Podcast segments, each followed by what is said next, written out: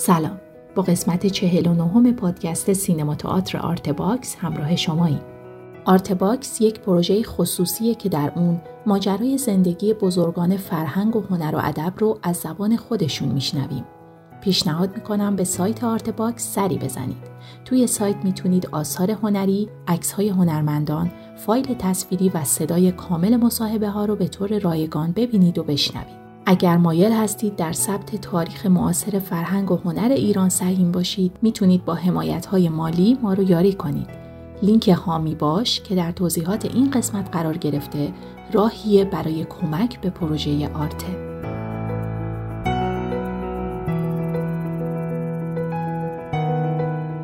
این پادکست قسمت هفتم و آخرین قسمت از صحبت‌های رضا بابکه که درباره دیدگاهش نسبت به زندگی و هنر با ما صحبت می‌کنه.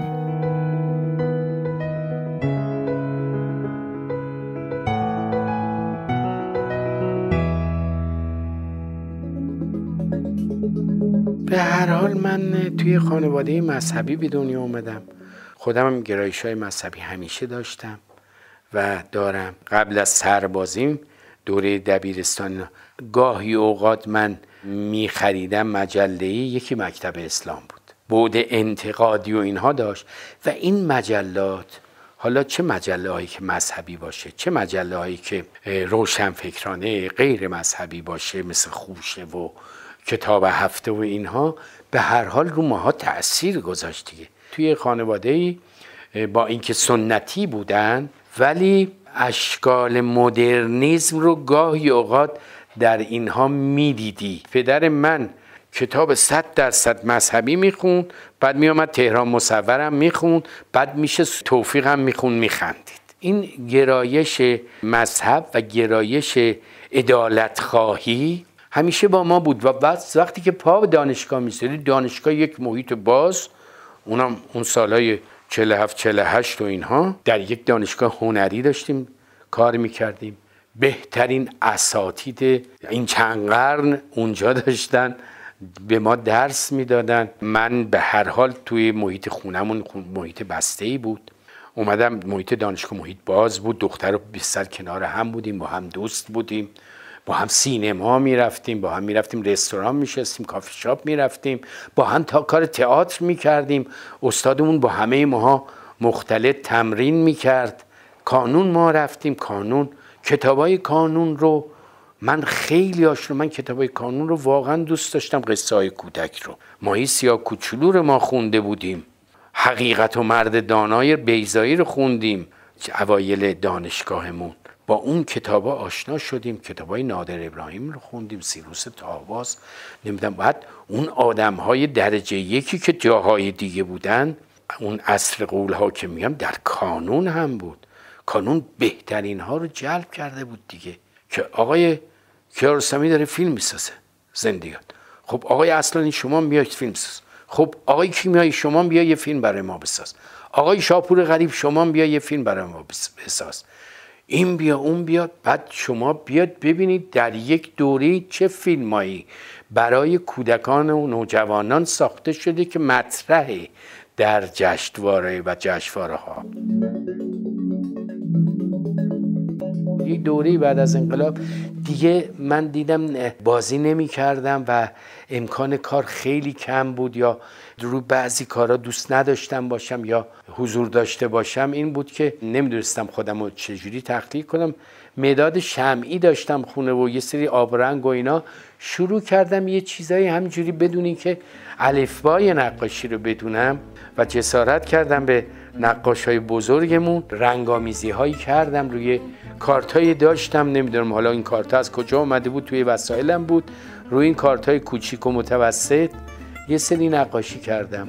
احساس خودم رو سعی می‌کنم به نوعی اونجا نشون بدم. شاید یه چیزهایی که در ناخودآگاه من هستش. حتی یه نمایشگاه گذاشتم خیلی هم استقبال شد و دوست داشتن میگن در یک سنینی آدم کار اصلی شد رها بکنه یک جور دیگه یک کارهای دیگه بکنه جوان میشه و برای این احساس خیلی سرزندگی و جوانی می‌کنم.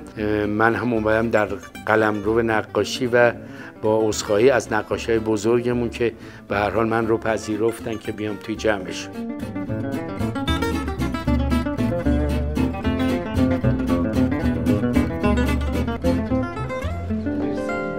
حالا بچگی که ما موسیقی نداشتیم. یعنی وسایل موسیقی نداشتیم. من خیلی علاقه من بودم. ساز رو چند بار خودم ساختم.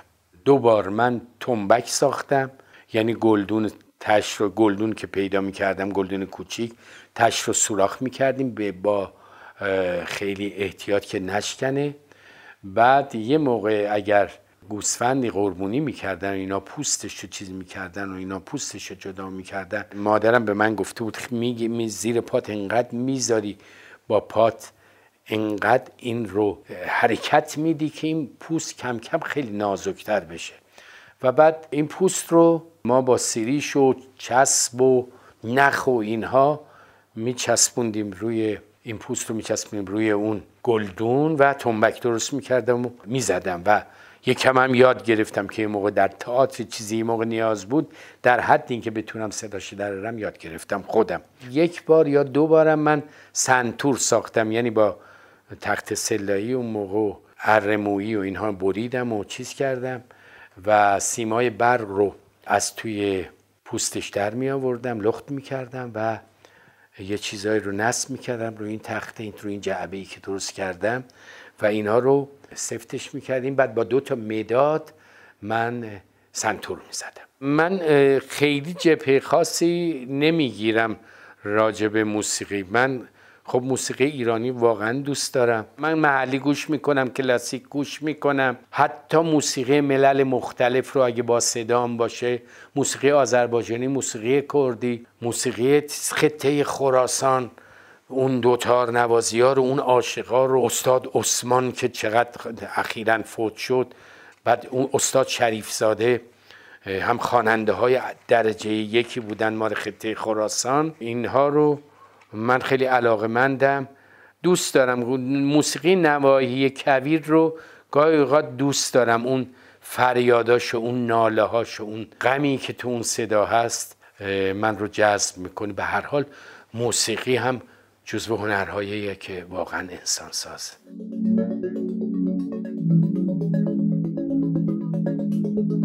تئاتر به اون شکلش رو صحنه که خب به هر حال زنده است نفس به نفس با تماشاگر.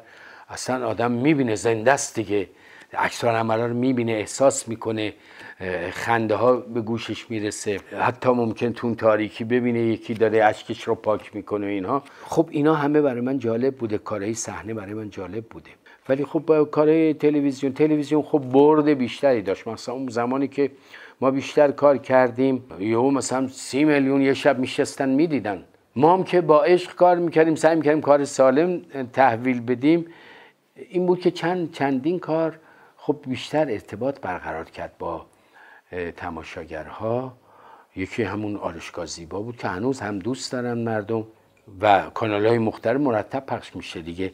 یعنی اگر هر کانالی یه بار این پخش می‌کرد نه چه می‌دونم هزار تومن به ما می‌داد ببینید ما الان دیگه مشکل مالی نداشتیم. در صدا سیما گفتم گفتم آخه پخش می‌کنین یه،, یه چیزی به این دوستانه که این همه پخش می‌کنید یه کاری بکنید گفت نه دیگه کار ماره ماست ما برای چی پول بدیم؟ گفتم حالا یه کار دیگه بکن. حداقل با اونایی که خیلی پیر شدن یا فوت شدن مثلا وقتی داره کار پخش میشه یه کادویی بخریم بدین در خونش به به زن و بچهش که این همه بدبختی کشتن این رفته سر اون کار. همش تنها موندن خونه اون تا چهار صبح سر کار بوده.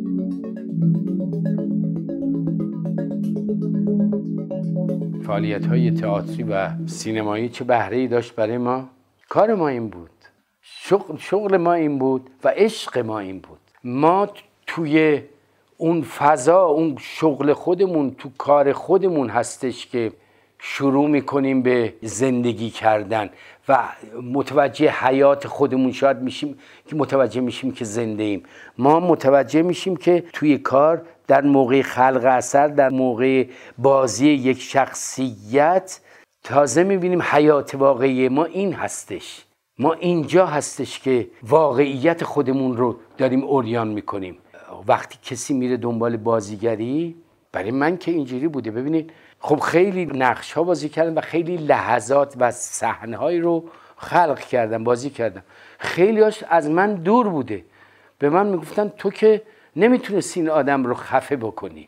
صحنه ای دارم که مثلا من دارم کسی رو گرفتم گلوش رو دارم خفه می‌کنم. اون شخصیت اونجا اینجوری بوده. یک جایی هستش که مثلا فریاد می‌زدم داد می‌زدم اعتراض می‌کردم. یه جایی بوده که مثلا خجالت میکشتم. خیلیاش در, در من بوده. امکان تجلی پیدا نکرده بوده. حالا در اون نقش من اون چیزی که در اون اعماق وجودم زمیرم پنهان بوده اینقدر توی تمرین تقویت می‌کنم و این خشم رو بروز میدم. این بدجنسی رو بروز میدم. اینجا که این کلک رو می‌زنم این دروغ رو میگم ممکن در زندگی عادی برام سخت باشه دروغی ولی ممکنه در یه شخصیت من چقدر مثل آب خوردن داره دروغ میگه. کاراکتره اینجوره. این این تجربیات خیلی انسان سازه و برای ما لحظات زیبای زندگیمون بوده. اگر جایزه بخوان بدن به من حالا نمی‌دونم تشویقی منو بکنن باید بکنن که چقدر تحمل کردی کارهایی که دوست داشتی بکنی نتونستی بکنی. نقشایی که دوست داشتی بازی بکنی. هیچ وقت امکان وجود نداشت. تو یه زمان دوست داشتی حملت بازی کنی الان دیگه تو این سن نمی‌تونی. مگر اینکه بیای باز یک برداشت دیگه بکنی بگی حالا حملت نمرده حملت سنی ازش گذشته. حالا ببینیم با یه شخصیتی که حملتی که سنش زیاد شده چیکار کن اون, یه امر علایده یک دوره طولانی من با دوستامون می‌گفتن که چه می‌کنیم؟ می‌گفتیم حالا یه کار داریم می‌کنیم حالا کاچی بهتر از هیچی. آخه کاچی چرا باید کاچی بهتر از هیچی باشه؟ ما باید کار ایدئال بکنیم وقتی تواناییش رو داریم. و آدم هی باید بنا به سلائق دیگران که سلیقشون پایینه هی سلیقه خودت بیاری پایین برای اینکه باید زندگیت به هر حال بگذره چون کار دیگه ای بلد نیستی.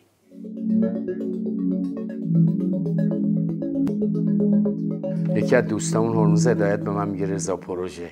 ما همش میشینیم میگیم این کارم میشه کرد. این کارم میشه کرد در زمینه مستند اون کار میشه کرد.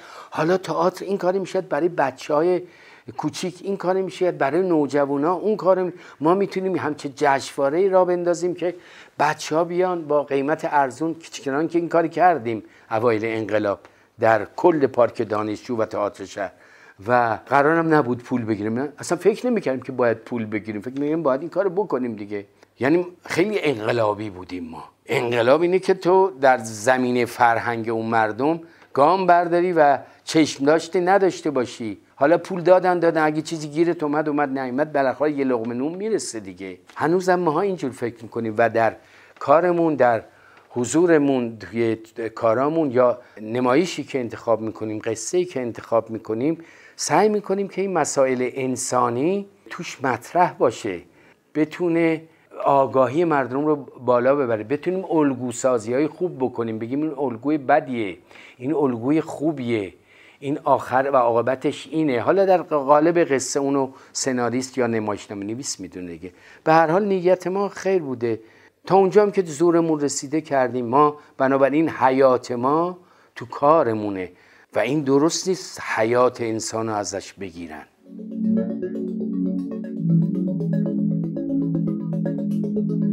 ببینید مثلا 5 درصد کار 4 درصد کار خوبه. بقیه کارا ضعیفه و دم دستیه. یکی از مشکلاتش اینه که اینا الگوشون تلویزیونه کارهای کودک تلویزیونه. الگو رو اونجا داره میده. اون اونجور برخورد می‌کنه. من اینجوری میدم که بچه ها جونم سلام یاد بگیریم. بچه ها سلام چیه؟ فوش هم بلدن. این بچه ها خیلی چیزهای دیگه میدن این بچه ها تلویزیون باز میشه یه لحظه می‌بینن سوریه چه خبره. می‌فهمن فلان آوارگی یعنی چی. و بچه های اون موقع باهوش بودن چنان که ما اون تئاتر رو برشون اجرا کردیم. اینی که الگوشون از اونجا می‌گیرن یه سری تیپ سازی ها از جاهای مختلف یکیش از صدا و سیما اومده و بودجه نمیدن به این بچه ها ببین همون موقع میگم ما رو مسخره می‌کردم میگم کودکان کارن. من می‌رفتم تلویزیون کار ضبط بکنم. واقعا دستمزد می آوردن پایین. با اینکه آقای رشیدی من یادم با من یکی دو بار اومد چون من بلد نبودم. اومد برای اینکه چونه بزنه. اومد پیش مدیر گروه شبکه دو خانم خامنه ای میترا خامنه ای می که مثلا برای این برآورد کردم من نمی‌دونستم چم. من یادم مثلا چل, چل پنج هزار تومن شده بود. من می‌خواستم کد و قلقلی ضبط کنم. داوود گفتش که گردش کن خانم. یعنی پنجاه میلیون پنجاه تومن پنجاه هزار تومن بشه. نه اینکه چل هشت تومن یا چل پنج تومن. اون گفت چشم. به حال داوود رشتی بود همه حرمتش داشتن. پیش از انقلابم جدی نمی گرفتن انگار. تلویزیون هم می‌گفتیم ما که بعدا خیلی پاش دادیم بعد اون خانومی که مدیر شبکه دو که اومد تلویزیون و چند تا تهیه کننده تحصیل کرده بیشتر پرداختن به کارهای برتر و برجسته تر برای کودک نوجوان. من توی حملت اگر مبلغی که با آقای حسین پارسایی ما به توافق رسیدیم در حد کارهایی که بزرگسالا دارن می‌کنن اونجا. یعنی دست کم نگرفت من رو. گفت تو هم داری کار ای می‌کنی. ولی بخش کودکی که الان وجود داره اونام تقصیر ندارن ها. الان خانم پریسای مقتدی مدیر تالار هنر که کار کودک متولیشه و علاقه منده و حسن نیت داره حرفی نه ولی میگه من نمی‌تونم من اینقدر تا اینقدر می‌تونم بدن و منم نمی‌تونم بیام یه کار بزرگی که همه گیر بشه بتونم های مختلف بره شهرستان ها بگرده. یه سال دو سال سه سال. من نیویورک رفتم چند سال پیش. چندین کار دیدم اونجا. اولا کارهای مجانی تو پارکا لیرشار من دیدم. نشست انقدر اجرای خوبی بود. دو تا سه تا کار من دیدم. دم در اینا نوشته ده سال این داره اجرا میشه. اون یکی نوشته 15 سال داره اجرا. خب دارن اجرا می‌کنن دیگه. تماشاچی داره دیگه؟ چرا ما نمی‌دونم سی تا اجرا بر میداره تا میاد آدم کامل بشه. تا میاد تماشاچی جمع. یکی دو هفته طول می‌کشه تا تماشاچی بیاد. یه کار خوب رو. کار بد که حالا هیچی. یه کاری که دوست داشته باشه باید زمانی ازش بگذره اجرا بشه از هفته سوم چهارم تازه تماشاچی میاد؟ ما سالمون تموم حملت همین اتفاق افتاد. روز سیوم تموم شد. و دیگه من نتونستم برای اینکه تیم نداشتم نتونستم بچه ها رو جمع بکنم. برای اینکه هر کدوم یک جایی دیگه گرفتار بودن دیگه.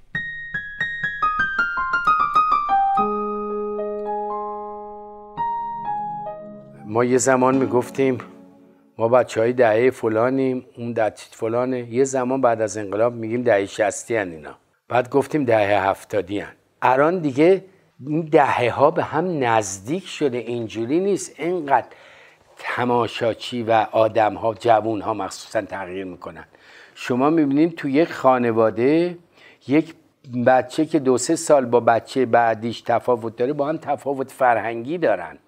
چون انقدر همه چیز شتاب زده در حال تغییر و تحوله که زور هیچ کس هم نمی‌رسه که چیکار بکنه. می‌بینیم که این کارهایی که حالا در زمینه سینما در زمینه تئاتر در زمینه موسیقی هنر اتفاق میفته هی سعی می‌کنن که به روز بکنن و به روز و به مزاق اون بچه خیلی جوان و امروزی خیلی امروزی به مزاق او سازگار باشه. برای همین خیلی وقتا ما ببینیم دیگه از محتوا افتاده. فقط برای اینی که اون آدم ها رو این این نسل نسل های خاصی رو جذب اثرش بکنه داره این کار می‌کنیم شاید یکی از علت هایی که تئاتر خالی شده از خانواده همین باشه.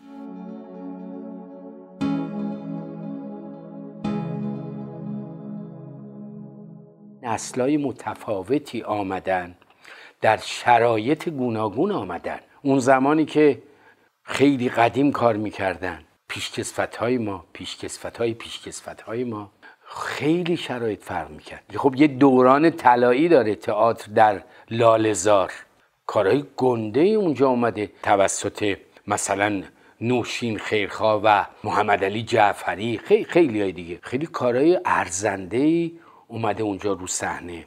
تماشاچی خوبی داشته تماشاچی مرتبی داشته تماشاچی شلخته نداشته. لباس مهمانی میپوشیده می‌رفته تئاتر.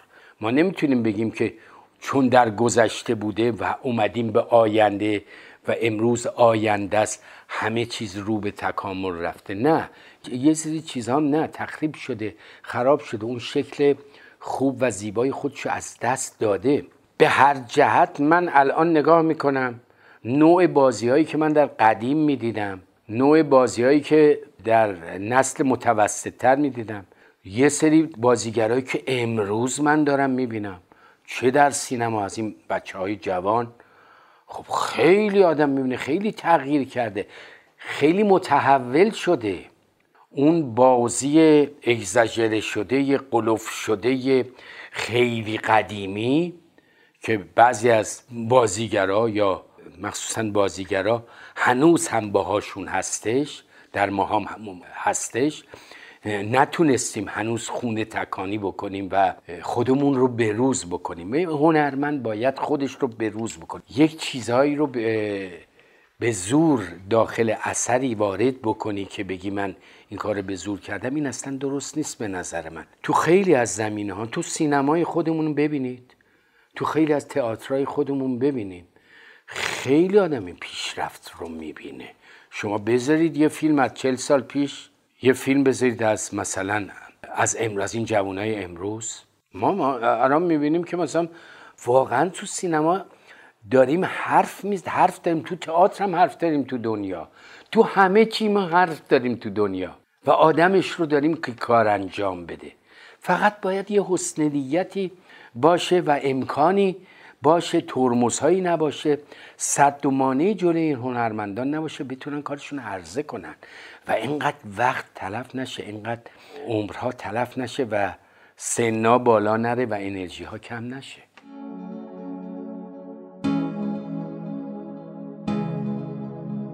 با زندیا سمندریان کار می‌کردیم. تمرین صدا. صدا و بیان با آقای سمندریان کار کردیم. حالا چیزای دیگه هم کار و این صدای ما رو تقویت می‌کردن که رسیده بشه به اون. و تنفس ما چجوری باشه؟ از دیافراگم باشه. و صدا تو گلو نباشه. صدا سازی نکنیم.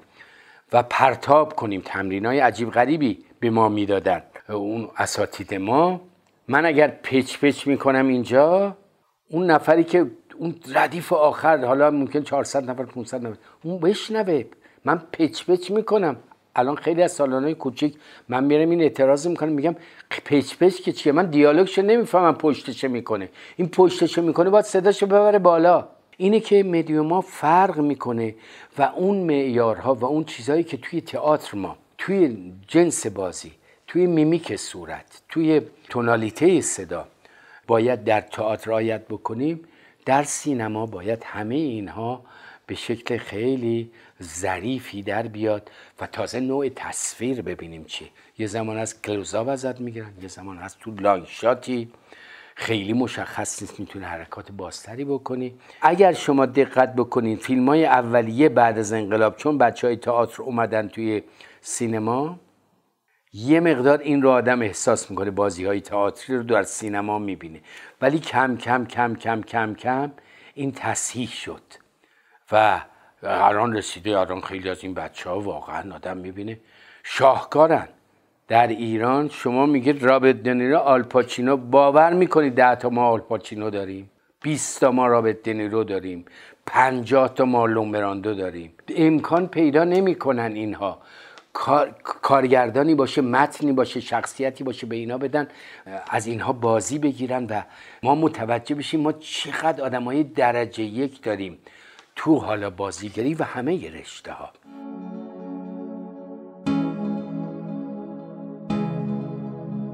خب من یادم اون موقع سالهایی که مثلا آقای نصیریان انتظامینا کارهایی از دکتر ساعدی کار می‌کردن خب ایشون خودش حضور پیدا می‌کرد. توی تمرین بود. اگر دخل و تصرفی اتفاق میافتاد همه با هم مشارکت می‌کردن. و ایشون اگه قرار بود تغییری بده مجاب می‌شد و بعد می‌رفت اون شب میشست دوباره رو مت کار می‌کرد یا یه تغییرات بهش می‌داد. یک بار اینجوریه. یک بار هست که اصلا نویسنده حضور یه متنی ترجمه شده. یا اجازه هم از مترجم گرفتی. کارگردان نسبت به دیدگاه خودت و سلاحق خودش می‌تونه دخل و تصرف بکنه. حالا این دخل و تصرف جور و جوره. یکی اینکه می‌خواد اصلا یک می‌خواد حملت رو رو اجرا کنه. بیاره اصلا توی فرمت های تئاتر روحوزی ایرانی تو صحنه گرد اجرا کنه. تصویر نشون می‌داد تلویزیون یک جایی داشت حملت اجرا می‌شد. فارسی و انگلیسی بود و صحنه رو گرد گرفته بودن صحنه روحوزی اون به هر حال اون کارگردان به این نتیجه رسیده و دوست داشته این تجربه جدید رو بکن هیچ وقت نباید جلوی تجربه های جدید رو گرفت. اولا با نویسنده باید کنار بیاد. حالا یک زمان هست با مترجم باید کنار بیاد یا اثر رو از مترجم بگیری.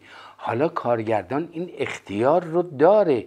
دوست داره مثلا یک صحنه رو نذاره یا یه چیزی نوشته به این اضافه کنه. من یادم یک کاری رو دیدم از شاید لهستانی بودن. سه چهار نفر حملت رو بازی می‌کردن.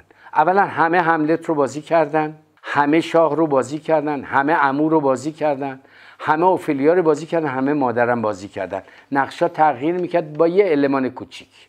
یعنی هر کس اون پلاک رو مینداخت گردنش حالا حملته هر چهار تا بازیگر پسر این نقش رو لحظات مختلفش رو بازی کردند. و تماشاگرم میپذیرفت این رو. و من یادمه که در صحنه آخر وقتی مونولوگش رو حملت میگه میگه میگه فریاد می‌زنه جلوی صحنه رو یک تور بافته بودن و این حملت می‌گفت مونولوگ رو می‌گفت فریاداش رو می‌زد و این تور و تناب رو می‌گرفت و می‌کشید بالا. یکی از تو تماشاگر بلند می‌شد با کلاه شاپوی اسلحه در می آورد و شلیک می‌کرد و این اونجا قرط می‌خورد و سرنگون می‌شد پایین. اون به این نتیجه رسیده بود. وگرنه خب تفنگ نبوده که زمان شکسپیر که.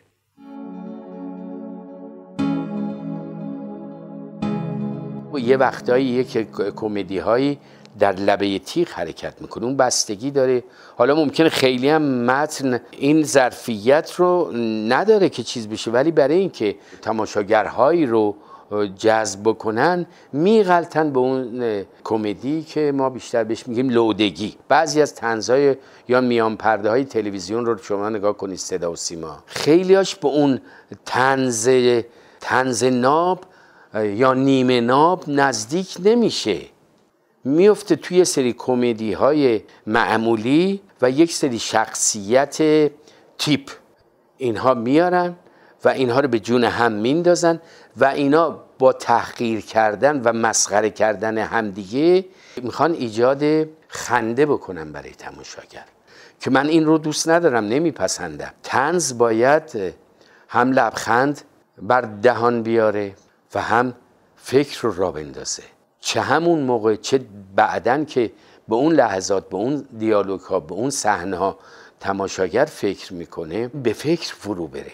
یعنی فقط خندیدن نیست قهقهه زدن نیست. وگرنه خب ما می‌بینیم در بزرگان کمدین های بزرگ دنیا چقدر معنا پشت کاراشون هست. بزرگترینشون چال چاپلینه باستر کیتونه وودی آلن مثلا. خب خود داره کار تنز می‌کنه دیگه خندش می‌گیره آدم. ولی چه مسائلی چه جهان بینی پشت اون کارش هست؟ چه دنیایی پشت اون کاراکتری که خلق می‌کنه هست. ما توی آراشگازی با خیلی به این قضیه نزدیک شدیم. ما خیلی از مسائل و مشکلات جامعه رو مشکلات مردم و شخصیت های مختلف رو تیپ های مختلف مردم رو وارد آرایشگاه کردیم. در قالب تنز که مردم واقعا میخندیدن. این کمدی چیز نبود. کمدی خیلی آبکی نبود. و داشتیم یک موضوع اجتماعی را می‌گفتیم.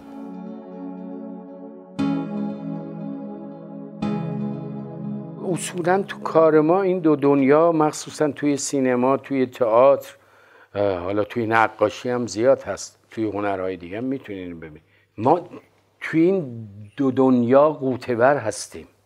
این رؤیا همیشه در آدم هستش و ما توی کارمون توی نوشتامون توی اجراهامون سعی می‌کنیم که بغلتیم تو این بود و بغلتیم تو بستگی باز به اون اثر هنری داره که ما داریم ارائه میدیم و در اون حضور داریم که چقدر این اجازه رو به ما میده که ما حالا بریم توی یک دنیای تخیلی و سورالستی یا خیلی واقعی گرا باشیم یا آدم خیلی واقعیه خیلی حرکاتش واقعیه. نه این آدم خیلی آدم کلاسیکه. خیلی ایستش اونجوری حرکت دستش اونجوری نگاهش اونجوریه. اینا همه با هم متفاوته. اینا تجربه های خوبیه. خیال رو نمی‌تونید از هنر حذف کنیم. بخش زیبا و بخش دلانگیز هنر اون بخش خیالاتشه. حالا این رو شما توی شعر حافظ هم می‌بینید توی اشعارمون هم می‌بینیم. توی موسیقیمون هم می‌بینیم توی نقاشیامون می‌بینیم نقاشامون می‌بینیم و توی هنر و سینما می‌بینیم که تجلی پیدا می‌کنه خودشو نشون میده. بود قشنگی هم داره. مخصوصا وقتی میری تو زمینه کودک و نوجوان برای بچه ها کار می‌کنی بیشتر می‌بینی به این بخش باید امکان بروز و پرسه زدن بدی.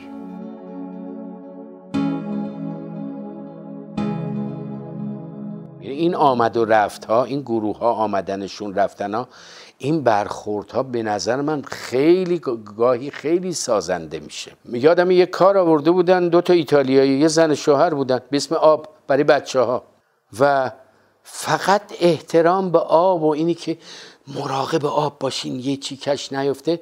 با یک سری بازی یه قصه خیلی ساده از زمانی که تماشاگر میاد تو اینها این آموزش به اون بچه می‌داد بچه رو درگیر می‌کرد که آب چیز خیلی مهمی است و حیاتی است و ما باید احترام بزنیم. به همه چیز باید احترام بزنیم توی طبیعت. آموزش می‌داد و آب رو به عنوان یک عنصر زنده حالا می‌بینی که چقدر مهمه چقدر حیاتی است و چقدر ارزشمنده و چقدر زندگی بخشه و چقدر زیباست. تو این قصه ساده با وسایل ساده و یه ذره آب رو با آرامش میریخت که زمین نریزه. من همش نگاه می‌کردم عکس عمل کودکان رو ببینم. بکارین اصلا واقعا درگیر با اینکه زبان فارسی نبود به زبان ایتالیا درگیر کرد بچه ها رو. یه اثر هنری خیلی هم زیاد اگر یه کار قوی باشه زیاد نیاز به زبان نداره. و ما تماشاگر رو نباید تنبل بکنیم و تنبل می‌کردیم. خیلی جا تنبلشون کردیم. باید کارهای قوی تر نشون یعنی علاوه بر اینکه کار قوی نشون میدیم این آموزش هم بدیم که آقا جان که هر کاری رو نره ببینه. نقد یک اثر هنری باید اون هنرمند رو بیشتر ابعاد مختلف و زیادی رو برای او باز کنه. رو اون اثر هنری که داره ارائه میده. حالا نقد یه رمانه نقد یک فیلم نقد یک تئاتر یه نقدی راجع به تئاتر میشه خب از جنبه های مختلف باید دیده بشه و دیده میشه. نه اینکه قصه رو تعریف کنیم بگیم کارگردانی خوب بود یا بد بود دکورش متوسط بود بازیام بد نبود فلانی هم یه کمی درخشید. این تحلیل کردن کار و باز کردن ابعاد پوشیده کار توسط یک نقاد با تجربه و با حسن نیت خیلی می‌تونه رو آثار هنری تأثیر گذار باشه و باعث رشد اثر هنری بشه و رشد اون هنرمند بشه. اگر یادم بیفته یک جمشید ارجمند بود. من نقدای خوبی میخوندم راجع به سینما مینوشت. فریدون گیلانی بود تو روزنامه کار می‌کرد. شعرم می‌گفت. اینم نقداش به نظر من خوب بود. یادم یک کاری رو من موزیک می‌دادم. جادوگران شهر سیلم بود احتمالا. شاملو که اون کار رو دیده بود یه نقد نوشته بود که نقد جامعی راجع به این اجرا و نمایشنامه آرتور میلر نوشته بود.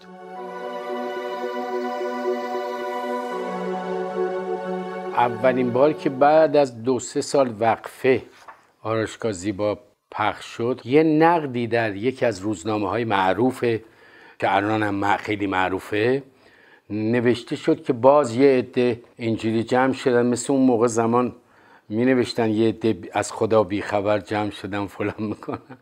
یادم یک نقد خیلی نقد نبود تخریب وحشتناک. باز هم یه مش بچه قیرتی جمع شدند و دور هم و یه چیزایی سرهم کردم به اسم سریال و اینها به اسم آرشگاه زیبا.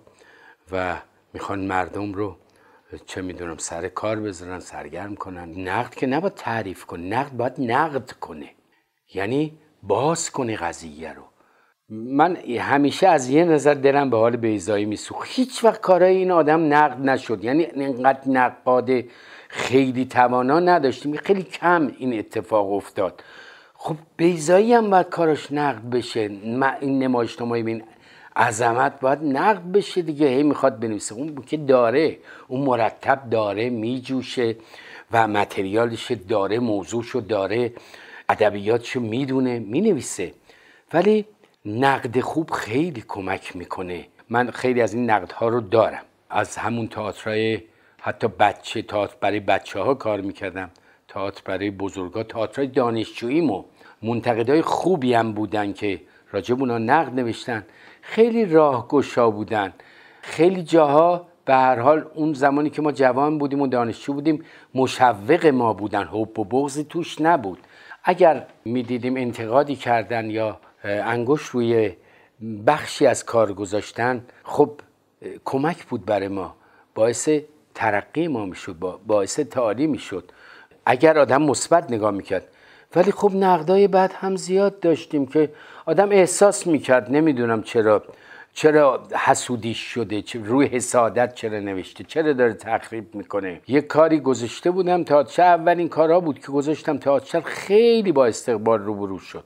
خب این کار یه خود عامه پسند بود و به حال از فرهنگ عامه استفاده شده بود. مثلا یادمه که نقدی نوشته بودن که بله اینا دارن بچه ها رو از حالا آماده می‌کنن که برن بونگاه تئاترال ببینن نمی‌دونم کارهای حالا اون موقع خب آقای نصیریان وقتی کار می‌کرد تو بخش تئاتر ایرانی ایشون زحمت کشیده بود نویسنده بود و کارگردان بود. مثلا می‌خواست که چیز بکنه که کار ایشون رو تخریب بکنه که من دارم حالا از بچه ها رو آماده می‌کنم که در آینده تماشاچی مثلا یکی از تئاترهای ایرونی ایشون باشن. چون فکر می‌کردن حالا ایرونی باشه یا اصلا یه کاری روحوزی باشه باید اسمش روزی باید بد باشه. این این هستش که نقد خیلی می‌تونه مثبت باشه و تاثیرگذار باشه برای یک اصل و سازندگان یک اثر.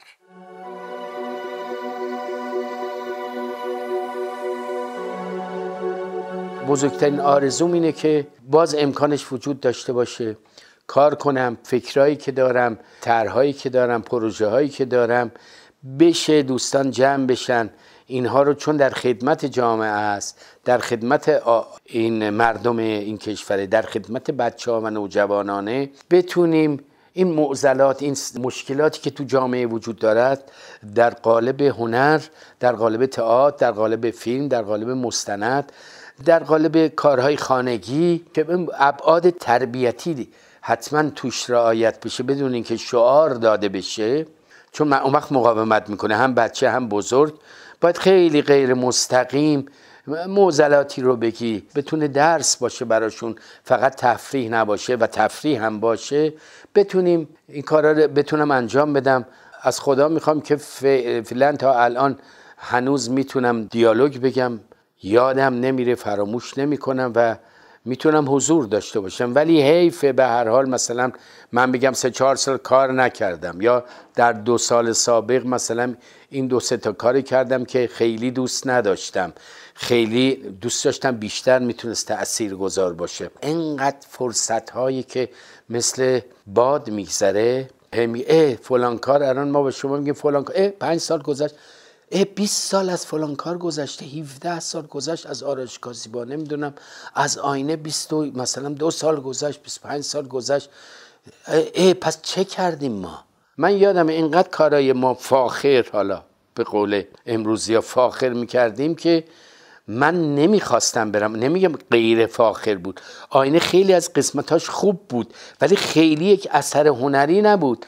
حسن کاری های مثل آینه این بود که زندگی این مردم بود. مشکلاتش بود. من یادمه توی شکی از شهرستان یه آقای من صدا کرد و چایی گذاشت و اینا. گفت خدا پدر مادرت بیامرزه.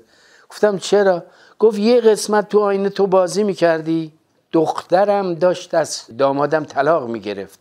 انقدر این تاثیر گذاشت که این طلاق می‌تونه همه چیز رو بپاچه. و می‌تونه بچه ها بچه های طلاق بشن و بعد عوارضش تو جامعه ببینیم این بچه ها رو. اینو جلوش رو گرفتین شما ناخداگاه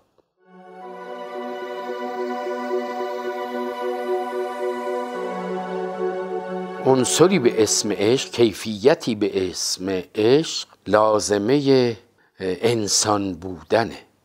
ما اگر می‌بینیم که جهانمون انقدر خشنه انقدر حرفامون خشنه انقدر دعوا داریم انقدر در جهان جنگه این همه بچه ها پرپر میشن به خاطر اینکه دنیا داره از عشق خالی میشه.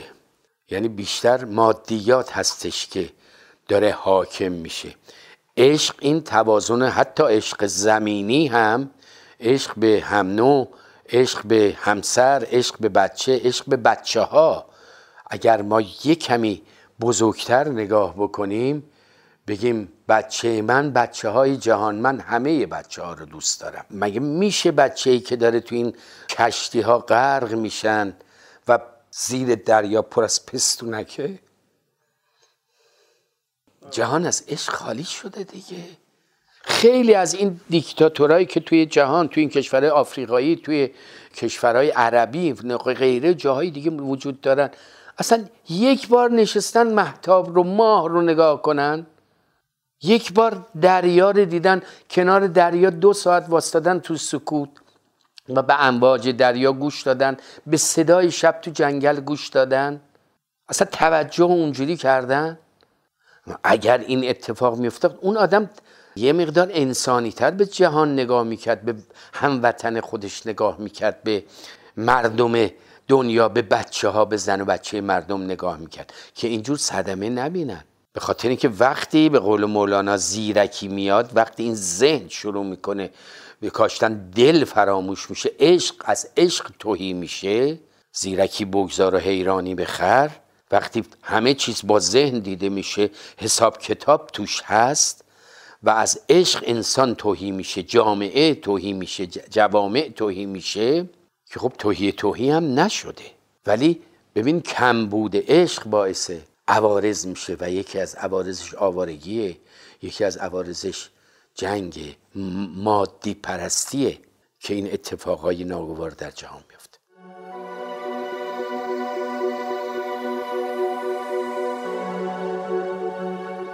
یکی از اون توصیه ها این که به پیشکسوت خودت احترام بذار. ما همیشه مثل یک سرباز بودیم. اگر در مقابل یک بزرگتر خودمون یک پیشکسوت خودمون یک استاد خودمون حتی ایستمون ایستمون ایست یک سرباز بود در جلوی اینها. با اینکه با خیلی هاشون اصلا دیگه دوست شدیم. حتی تو مهمونی های همدیگه می‌رفتیم. یا دعوتشون می‌کردیم به منزل ما بیان یا اونها ما رو دعوت می‌کردن. این بود که احترام بذاری به پیشکسوت خودت و در ضمن توصیه های مهم اینها این بود که کار ببینید کار ببینید کار بخونید. کتاب بخونید کتاب بخونید کار ببینید و تمرین بکنید. یعنی تا آخر عمر تمرین بکنید. آخه مگه میشه؟ من کشتیگیرم ده سال کشتی نگرفتم پنج سال کشتی نگرفتم یه سال کشتی نگرفتم. الان یه من می‌خوام بپرم رو توشک کشتی بگیرم. نمیشه. یعنی یک بازیگرم باید مرتب تمرینش رو بکنه. بیانش رو تصیح بکنه نمایشنامه بخونه نمایشنامه ببینه. تلویزیون پیش از انقلاب تئاترهای برجسته جهان رو خریده بودن و اینها رو دوبله می‌کردن. ما می‌دونیم که بهترین دوبلورای جهان رو داریم. من یک سری از اینها رو دیدم. اون زمان پخش می‌شد.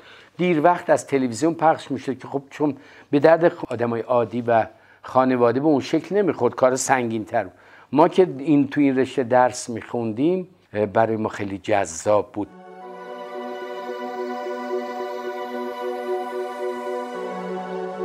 حالا گاهی اوقات به جد یا گاهی اوقات به شوخی میگم نه آقا تو این رشته هستن میگن که من می‌خوام بازیگر بشم و اینا.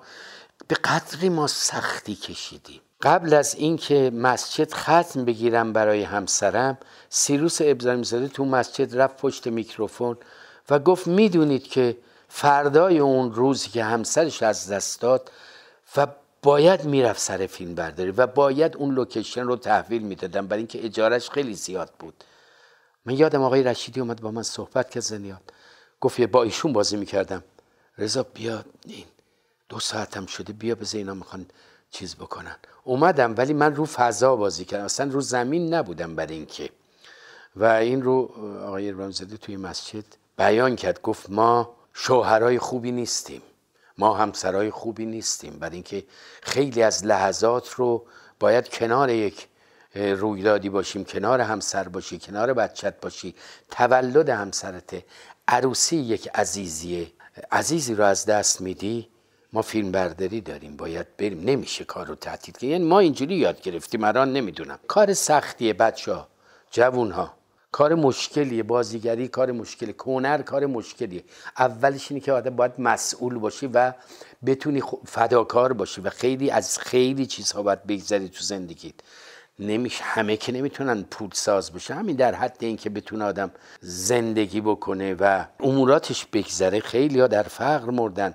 توی حرفه ما توی حرفه های دیگه شوهرای ما موزیسین های ما. بچه ها سخته.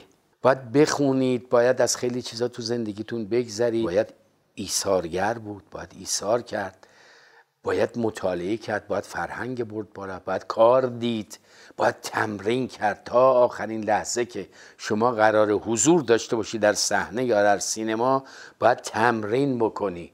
باید خودت رو آماده کنی. ابزار من و شماها و اینا چیه؟ ابزار ما گویش ماست نفس ماست بدن ماست احساس ماست دانسته های ماست فرهنگ ماست دانش ماست. خوش آمدید به این رشته ولی مسئولیت زیادی رو. باید مسئولیت پذیر باشید.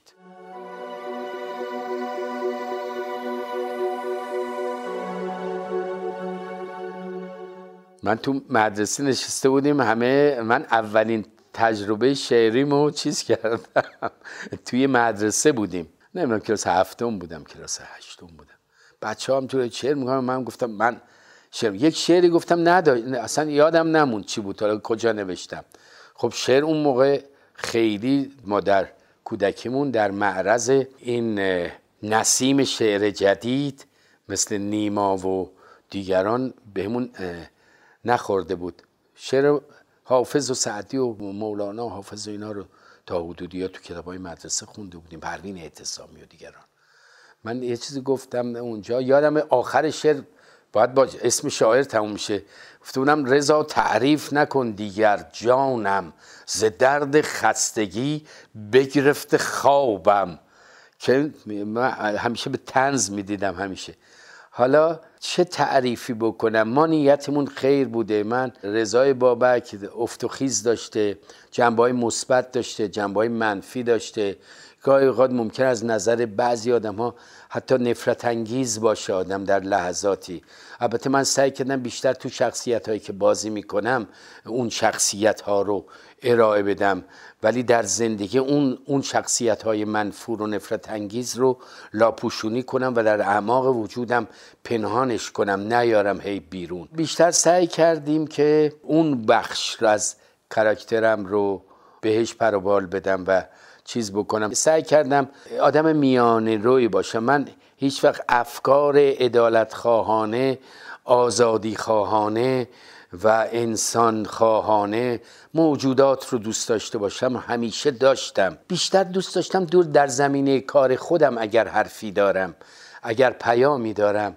نکته هست تو کار خودم بیان بکنم. به هر جهت مام چون به نوعی ما معلمیم آموزگاریم. هنرمندان آموزگار جامعه هم دیگه. اینه که به هر جهت تلاش می‌کنیم که تا اونجایی که دستمون در نمیره حضور خوب و مثبتی توی زندگی و جامعه و تو کشورمون و تو خارج از کشورمون داشته باشیم.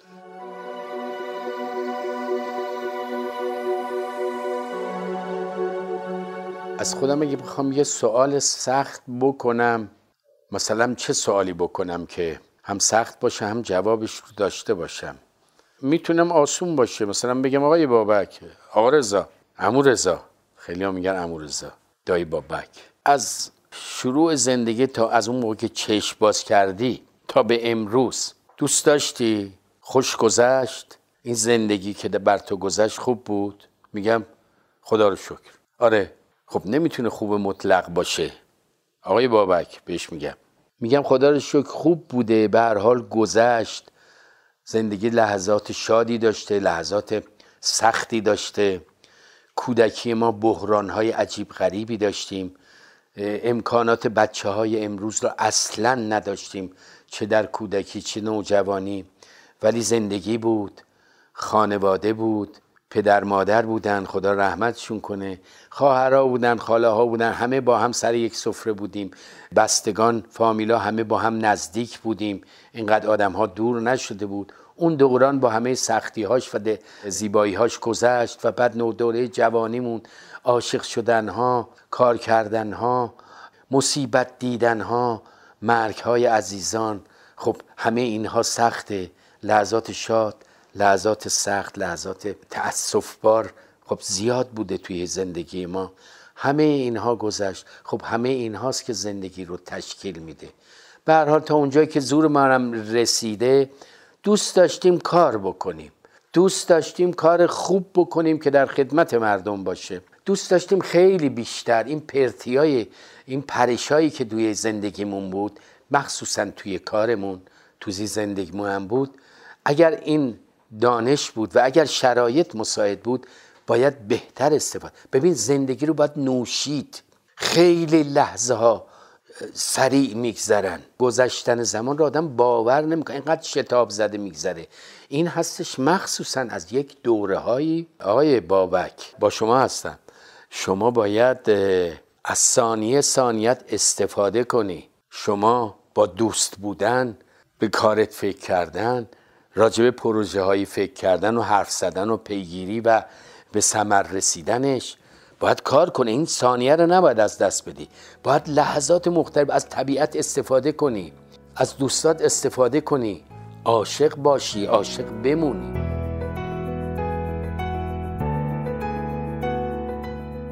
ممنون از توجهتون. اون چه که شنیدیم قسمت 11 تا 13 مصاحبه تصویری با رضا بابک در سایت آرته بود. تهیه کننده پروژه فخردین انوار. همکاران این قسمت روجا عزیزی، مهیار مهنوش و حسین سلامت. تولید پادکست زهرا بلدی و پرهام وفایی.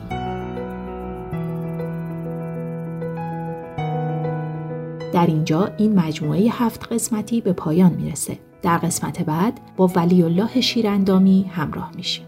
من زهرا بلدی هستم و خوشحال میشم که Artbox رو به هنر دوستان معرفی کنید.